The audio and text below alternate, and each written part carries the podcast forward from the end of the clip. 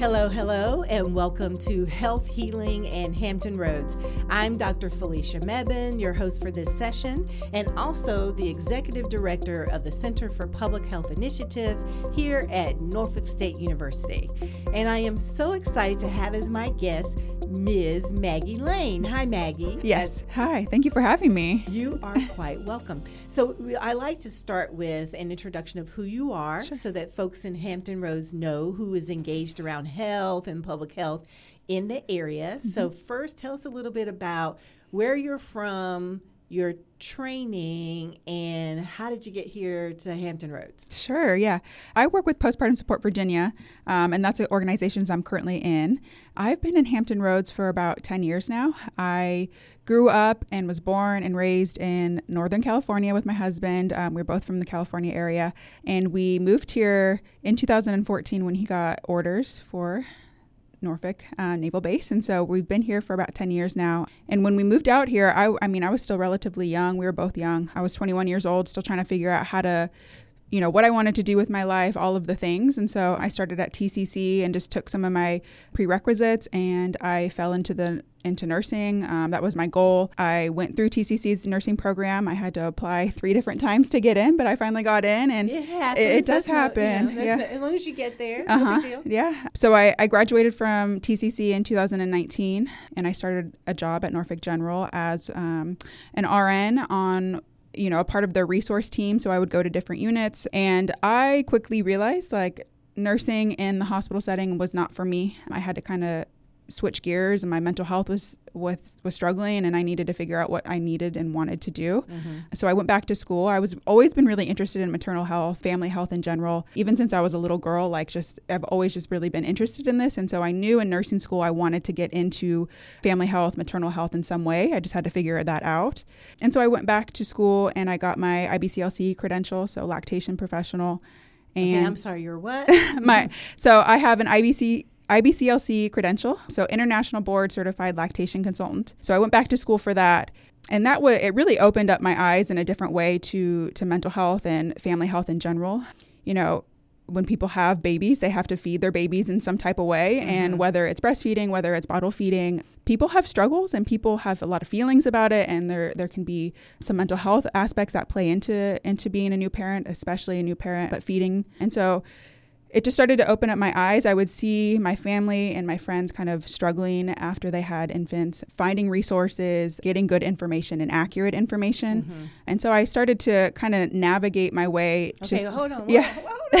Take a breath. sure. Take a breath. Hold on one moment. Sure. Let's back up just a little bit. Uh-huh. take this in pieces. Yeah. So you said you fell into to nursing, but was there something early in your life or something that motivated you or inspired you? Um, I've like I said, I've always really been interested in health in general. Mm-hmm. Um, I would be like the little kid carrying like the doctor kit around. Like I just I wanted to be in health in some way. Okay. My mom always said I would be a good nurse, and I was like, no, I'm not going to do nursing. Like it's not for me. But as I like grew um, and kind of tried to navigate, you know, school and careers, I was like, nursing offers a lot of different like opportunities. Mm-hmm. You don't have to be an RN or um, an LPN in in the hospital. You can you can do a whole bunch of things, whether that's public health, whether sure. that home care, um, home health care. Um, so in other words, you can work in a variety of sure. settings. I yeah. think people think nurse, they think hospital. Yeah, but that's not necessarily no. the only place that you Mm-mm. need to be. No, okay. you can be, and even if you go to nursing school, you just get skills out of it. So like I was just looking for for like the skills. Like you get public speaking experience, you get um, experience learning how to uh, coordinate care and finding what you need to do first versus mm-hmm. what you're going to do later. Mm-hmm. Um, and not just public speaking, but communications in general. Oh, right? yeah. Because you're learning how to listen to a oh, patient. Yeah, yeah. You're learning to gather data and information mm-hmm. and then make assessments and recommendations Absolutely. for what to do based on the situation. Right? Yeah yeah, you're working with people in some of their worst moments. And so you really right. have to learn how to listen to them and see what's happening, you know, not just listening to their words, but finding what that person is saying with their body as well. Mm-hmm. Um, mm-hmm. So you learn a lot of different communication skills. Um, so I guess I didn't really fall into nursing. It's just something I pursued because I, I really wanted to be in this health field. Mm-hmm, um, mm-hmm. No, that's okay. You can fall into nursing. uh, I just picked up on that because sure. I have a, a, a similar uh, experience in that when I, I remember being um, sick one day and being in bed and my mom coming in and saying, "Hey, you know, j- just just to distract me, probably mm-hmm. asking me about what I was thinking about. What do you want to be when you grow up? Because I must have been seven or eight or something."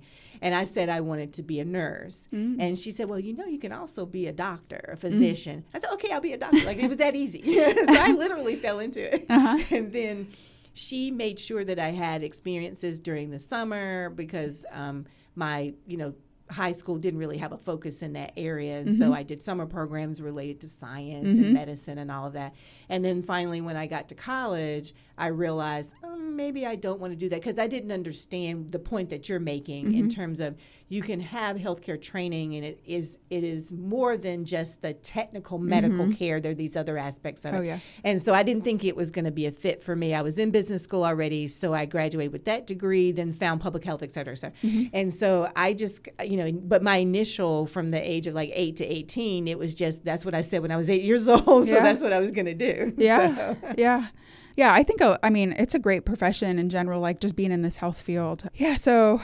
So, and then, so tell us a little bit more about the, the, it's not a degree. So after your nursing mm-hmm. degree, mm-hmm. how did you find that program and what exactly is it? The lactation professional? Yes, uh-huh. I've never heard of that before, so I'm very curious and would like to know more. Yeah, so um, after my associates in nursing, I, like I said, I, I wanted to kind of explore different aspects of, of how I could you know build my career.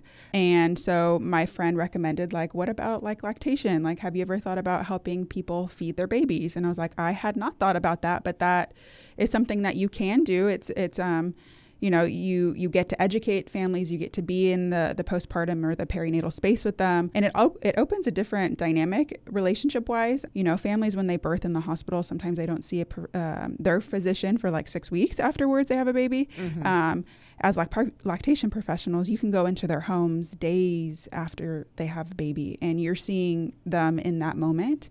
And so it just like I I really wanted to be able to be in that space with them to educate. Educating is really a big part of what I loved about nursing is just being able to to offer education to people. Mm-hmm. Um, and so I thought it was a great way to do that. Um, so yeah, so you get to as a lacta- lactation professional help somebody with lactation, or you get to help them feed their baby, which is critically important. Right? Absolutely, yeah, That's absolutely. Right. And you had talked, I when I before I interrupted, you had talked about sometimes people have challenges, and uh-huh. when they have, I and I've read about new mothers and you know if you look at the movies and the tv shows they make it seem like it's the most idyllic perfect time mm-hmm. and that babies latch on and they breastfeed and it's so easy but it's not always that and then if it doesn't happen easily for you mm-hmm. then you're blaming yourself like the mother is saying mm-hmm. well what's wrong with me mm-hmm. and then at the same time you've got your hormones raging and you know there's other things postpartum depression and everything that you're dealing with so mm-hmm. this is what you help mother new mothers and new families with. Yeah yeah. So after i, I got that certification i um, i started a, my business where i do lactation work and postpartum doula work. So helping people in whatever kind of capacity that they need after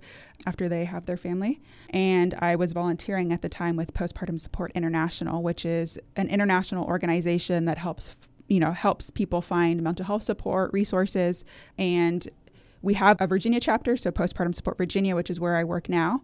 Um, so when I was with PSI, I was volunteering as a care coordinator, and then I transitioned into the PSVA, the Virginia chapter, as the care coordinator. Okay. Mm-hmm. And what's the difference between a doula and and what you're talking about? Because I've sure heard about that too, but I don't know the specifics. Yeah. Um, so lactation professionals, lactation driven. A doula. There's two different type. There's multiple types of doulas. Um, there's a birth doula who can help somebody like prepare for birth during the birth and then they help um, after the birth for a few visits there's a postpartum doula that can help you after you have a baby. And so, after they get home from the hospital or after they're discharged with their midwife or whatever, a doula can come through, a postpartum doula can come through and kind of offer the support they need. So, sometimes I typically spend about four hours at somebody's house, and sometimes I wash their dishes and vacuum their floor and hold their baby. Sometimes it's, I've massaged mom's shoulders before, their feet. Like, it really just depends. Sometimes I just sit with them because that's what, what they need in the moment.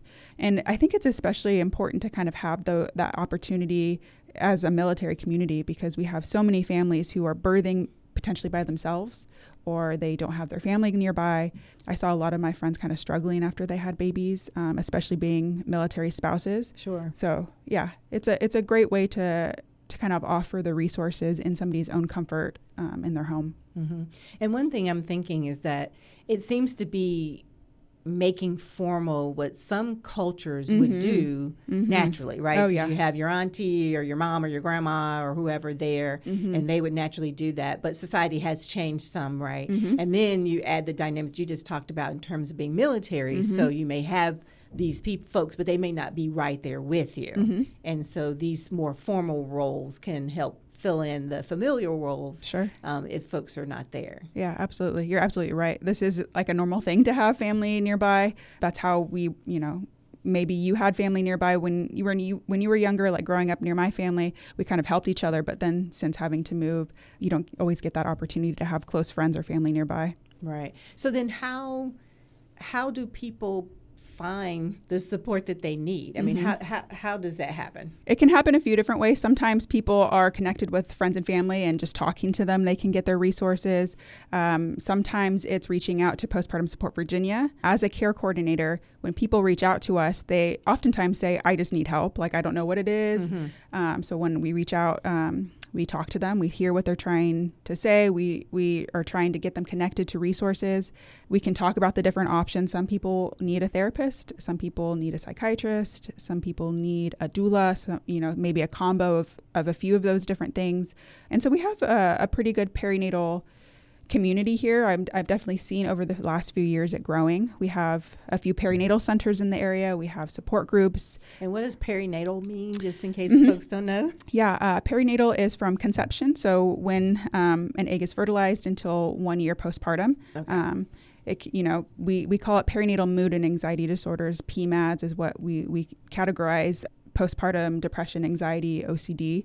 But perinatal, we say up to one year, but sometimes people have other babies. Some people don't get the, the support that they need. So a PMAD can can range in time for, for individuals. Oh, okay. Mhm, Okay. mhm. So it can vary. So that's Mm-hmm. good. So do you do you guys have training in terms of cultural competencies? So when you're talking to you know families with different cultural backgrounds Mm-hmm. or maybe different language, you know, different languages. Period. What kind of training do you guys have in that area?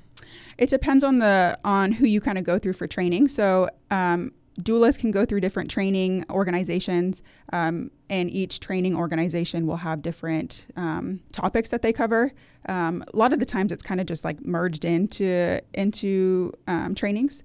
Sometimes you have to take additional trainings because you don't get all of the info. Sometimes it's not up to date info. Um, I definitely think that we could do more cul- cultural uh, competency training, um, not just for doulas, but for lactation professionals and hospital workers and all of the things. Mm-hmm. Um, yes. But I definitely see it over the last few years coming coming up a little bit more often, as it should. Yeah, exactly. And what kind of organization is Postpartum VA? We Is are a it nonprofit. government? Nonprofit. Yep. Okay. Yep, nonprofit. So how can people support the organization? Uh, people can donate if they if they feel called to donate. Um, we have different um, events that can happen throughout the year. Um, we have working groups, so if somebody wants to come through and they don't have like financial things that they can donate, they can be a part of our working group and still be a part of the conversation. Um, it depends. Some people volunteer. Um, yeah, so donations is a, a way that somebody can donate like monetarily, but people can donate their time if that's how they they uh, feel called to do. hmm And is this also where they can donate? I don't know, baby clothes, or do you not do that? We don't typically do that because we don't have a hub. Um, PSVA is a statewide organization, um, and we don't. We're all virtual, um, so we don't. We don't have hubs, which is something that we can potentially work for in the future. Um, but donations and stuff like that, like I said, we have perinatal centers that can take some of those things, or other uh, nonprofits that are doing that work. Mm-hmm. And one of the things I like about uh, what you're describing is there's it seems like there's a network of organizations that are working together, Mm-hmm. right? So as you said, a perinatal hub, that's another organization, right? Or Um, what do you mean by that? Uh, what I mean by a perinatal hub is like a space that somebody, um, like a hub where somebody can go and get information, can get supplies.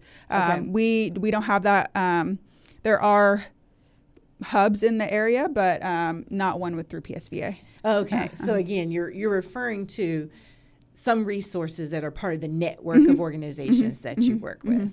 at a physical space. Some people have Right, the physical right. space. Yeah. Yeah. Okay. And so, and would uh, who would then provide the physical space if it's not you guys, since you guys are mostly online? Um, so, like Urban Baby Beginnings is another um, um, organization in the area. They have a hub, I believe, in Norfolk that they're trying to get up and, and going. Mm-hmm. Um, and then I think they have a, a Petersburg uh, hub or somewhere up in Northern Virginia. Um, so, Urban Babies is the one that I know of right now. Great. Thanks for mentioning that. Because again, Mm-hmm. Oh, yeah. none of you know, no, we're none of us are on an island. We all have to work together. Oh, It takes that village of organizations, right, Uh-huh. to pull together to um, help support families. Mm-hmm. So, are there any projects or or any um, you know programs that you want to talk a little bit more about? Um, I could highlight tons of programs. Okay. Um, like for kids, are you talking about like actual organizations? Or or, or through our organization. your Oh, organization. yeah, Yes, through yes. my organization, Yes. sure. uh, so we have a um, a small grant internally through our organization. So some families come through and they can't afford a therapist because they don't have insurance. Um, some people can't afford a doula, um, and so we have a small grant that we use internally that can help pay for some of those services. Um, and that grant is called the Shalane's Fund Grant.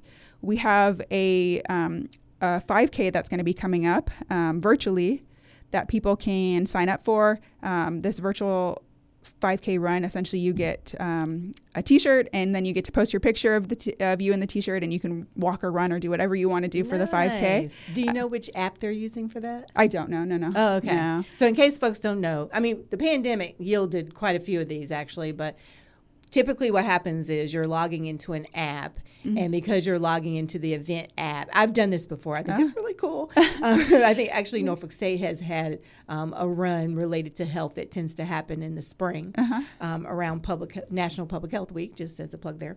Um, but what happens is you plug you log into the app. The event starts at a certain time, and then over a certain period of Ah. time, you you will it will track you because you're holding your phone right with Mm-hmm. GPS, and then. It's so cool because other people are logged in as well. Ah. And so when I've done it before, you can see, oh, Maggie is 100 feet ahead of you. Oh, because fun. based on your pace, wherever you are, you know, it's putting Mm-hmm. people in line. So you can kind of see who's walking or running around you virtually. Mm-hmm. That's fun. Um, and then it'll map the path that you use. So you can walk in your neighborhood, the other Ah. person can be walking on the track. But as long as you get in the miles that the race is supposed to, quote unquote, race, the event is supposed to be, it, it keeps track of all of that.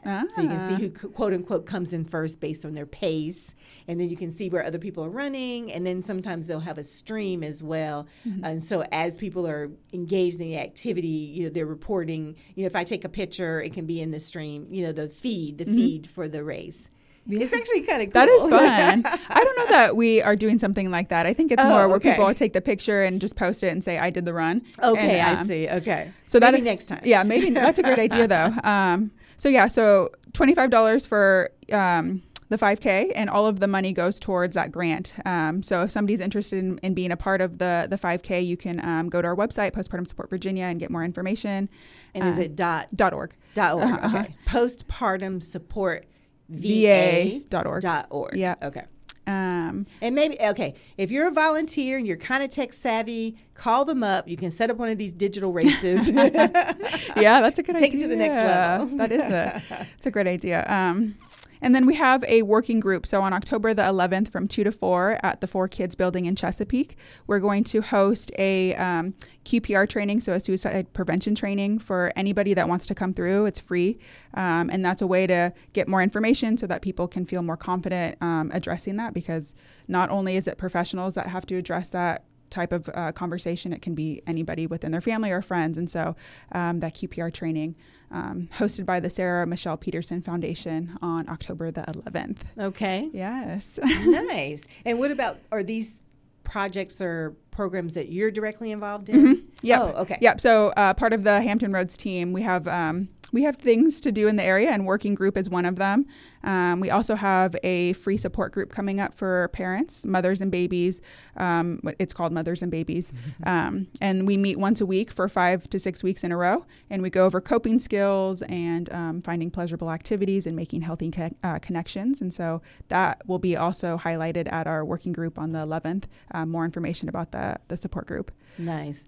And so, what's a major message that you would share with everyone who's listening mm-hmm. in terms of these challenges and issues that families might face? Mm-hmm. Um, to reach out for support, that you don't have to do it alone. Um, I know that it can be really heavy during the moments. Uh, but knowing that you can reach out for support. So in Virginia, you can call our warm line, you can text or email our care coordination, and we can help find you those resources. Um, we have um, peer mentors if that's what somebody's needing. But um, just to be gentle and graceful with yourself as you're navigating parenthood or or loss or whatever it is. Um, big transitions are happening, and so being gentle with yourself and knowing that there are resources. And and this is for the the men too, right? Oh, absolutely. Yeah. What, what, about for siblings? Uh, yeah, I mean, um, doulas are great for that kind of uh, sibling support to kind of um, help with that uh, new transition. Um, we don't necessarily do a whole lot of like sibling support through our uh, through our organization. But um, you did make a great point about parent um, support people because it's not just the, the birthing people; it is their support people that are also going through these things. And we know that if the birthing person is experiencing a PMAD, that it's highly likely that their their partner is also going through something. Um, and so we do have one in-person support group for, for fathers or father figures, regardless of the age of the adult, regardless of the age of the, the child, um, with Michael Jones at the Up Center, and he's a wonderful individual who's willing to meet people where they are. Um, nice. So if they reach if they reach out to Michael, they need that support. Um, they can reach out to him, and he can kind of help them navigate that space. Mm-hmm. But our organization PSVA can also help um, support people find support. Nice. Mm-hmm. So there's another organization, the Up Center. Uh-huh. And do you happen to know their website?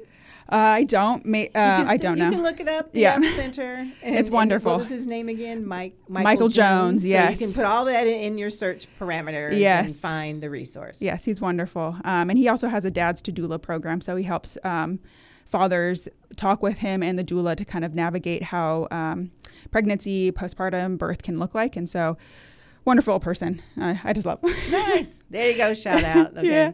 You can send her a check later for the support. and so, again, part of the focus of this program is mm-hmm. public health. Yeah. And part of public health is thinking about, well, how do we address some of the factors that influence, like, that are surrounding mm-hmm. the circumstance, right? Mm-hmm. So perhaps some of the reaction or experience might be because you're worried about a job or you know you, are maybe not be employed or there's some, might be some other stressors that mm-hmm. are manifesting as the specific reaction to you know the the perinatal situation mm-hmm. so if there was a policy out there oh, um, that could help the folks that you work with what, what would be the perfect policy what would be the thing you would do to help communities so that you know you don't see as many mm. issues or challenges in this space Mm, I think that if you get a driver's license, you should get a therapist.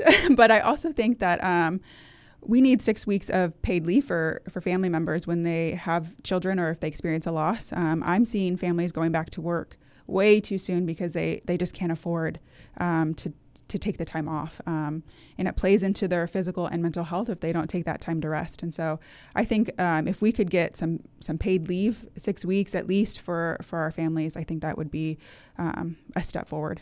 Mm-hmm. Nice, amazing.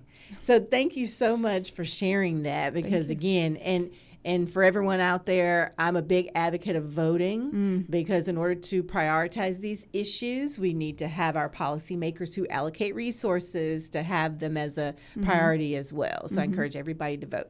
Well, thank you so much, Maggie, thank for being you. with us today. it was really great to hear. I think this might be a topic that folks don't think about unless you're in mm. the situation mm-hmm. necessarily. Mm-hmm. Um, but it's good for families and people who might be planning families to, to know that you know, asking for help is a wonderful thing, and that there are resources in the community yep. to do that. So, thank you for being with us today. Yes, thank you so much. Yes, uh, mental health stigma um, in general, we're trying to erase it and get rid of it. So, um, I appreciate you having me and getting to have this conversation with you.